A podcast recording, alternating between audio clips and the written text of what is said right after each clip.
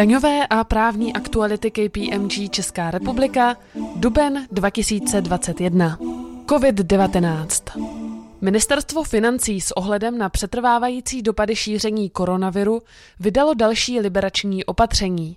Promíjí se jim sankce za pozdní podání daňového přiznání k dani z příjmu právnických i fyzických osob za zdaňovací období roku 2020 pokud podání bude učiněno nejpozději 3.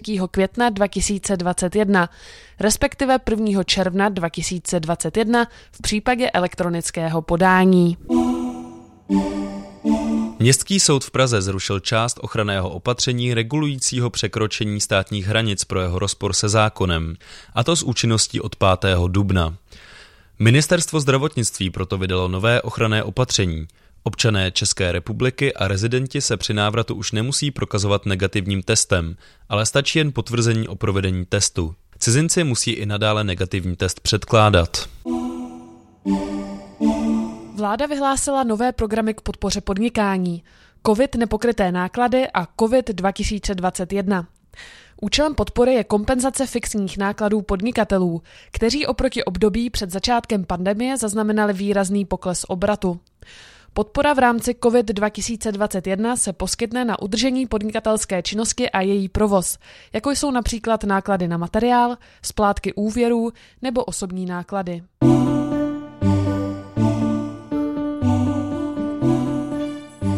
Daňové novinky Návrh novely zákona o DPH, která by měla vstoupit v platnost 1. července 2021, zavádí pojem domělý dodavatel pro elektronická rozhraní neboli platformy. Ten se uplatní v situaci, kdy platforma usnadňuje vybrané prodeje zboží na dálku, případně prodej dováženého zboží na dálku. Mezi mechanismy, které mohou tyto platformy pro vypořádání příslušné DPH nově využít, patří jedno správní místo v rámci EU, takzvaný One Stop Shop. Generální finanční ředitelství vydalo informaci k opatřením vyplývajícím z implementace směrnice EU proti vyhýbání se daňovým povinnostem. Informace se mimo jiné věnuje zdanění ovládaných zahraničních společností, kde upřesňuje výpočet poloviny daně, která by byla ovládané zahraniční společnosti stanovena, pokud by byla českým daňovým rezidentem, a také upřesňuje pojem zdaňovací období ovládané zahraniční společnosti.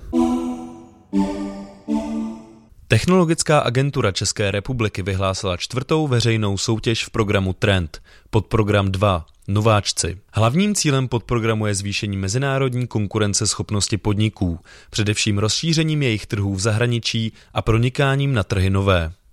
O dotaci mohou žádat pouze podniky, které v posledních pěti letech nečerpaly podporu na výzkum a vývoj v úhrnu nad 1 milion korun.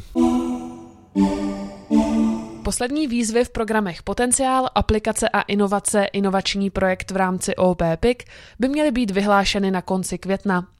Přesné podmínky, včetně míry podpory a maximální výše dotace na projekt, zveřejní Ministerstvo průmyslu a obchodu až při vyhlášení výzev. V programovém období 2021 až 2030 může Česko čerpat přibližně 150 miliard korun z nově vzniklého modernizačního fondu. Fond podporuje investice do modernizace energetických systémů, zlepšení energetické účinnosti a využití obnovitelných zdrojů.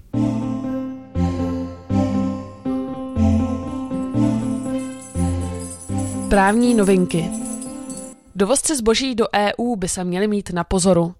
Od 15. března probíhá první fáze implementace ICS-2, nového elektronického systému kontroly dovozu zboží do EU. ICS-2 přispěje ke zvýšení účinnosti celních kontrol, usnadní legální obchod se zbožím propouštěným do celního režimu a tím posílí ochranu vnitřního trhu a obyvatel EU. Současně však bude na dovozce zboží klást vyšší nároky než do posud. Poslední březnový víkend odstartovalo sčítání ledu, domů a bytů. Letos poprvé nabízí možnost účasti v online formě. Tradiční tištěné formuláře budou k dispozici od 17. dubna. Sčítání bude probíhat do 11. května. Za neposkytnutí údajů nebo za jejich poskytnutí v rozporu se zákonem hrozí pokuta až do výše 10 000 korun.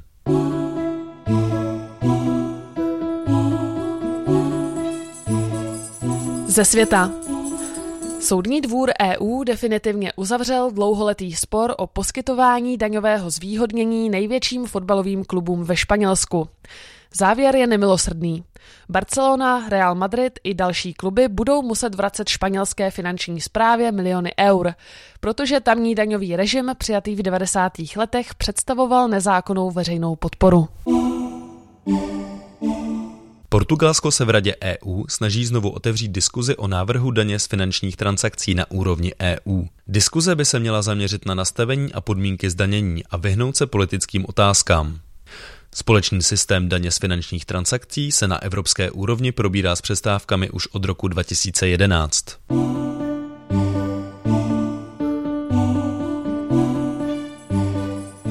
Z judikatury. Pokud správce daně dojde k závěru, že se plátce DPH účastnil byť nepřímo podvodu na DPH, odebere mu nárok na odpočet DPH. Toto DPH spolu s příslušenstvím, tedy úroky z prodlení a penále, představuje nemalý finanční zásah do podnikání a neočekávaný výdaj.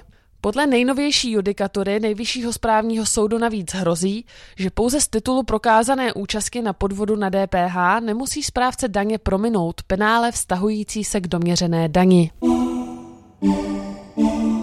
Soudní dvůr EU vydal dlouho očekávané rozhodnutí v případu dánské banky a objasnil vztah mezi zahraniční pobočkou a jejím zřizovatelem, který je členem DPH skupiny. Je tak jasné, že i plnění mezi zřizovatelem, který je v jednom členském státě členem DPH skupiny a jeho pobočkou v jiném členském státě, podléhá DPH. Závěry soudu ovlivní zejména finanční sektor, kde není kombinace poboček a DPH skupiny ničím neobvyklým.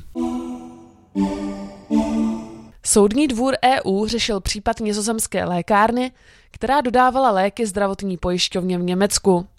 Pojišťovna je poskytovala svým pojištěncům, fyzickým osobám žijícím v Německu. Pokud pojištěnec při koupi léku vyplnil dotazník ohledně svého onemocnění, vyplatila mu nizozemská lékárna určitou peněžní částku jako slevu z ceny léku. O tuto částku si lékárna snížila základ DPH, podle soudu ale neoprávněně. Daňové a právní aktuality KPMG Česká republika, duben 2021.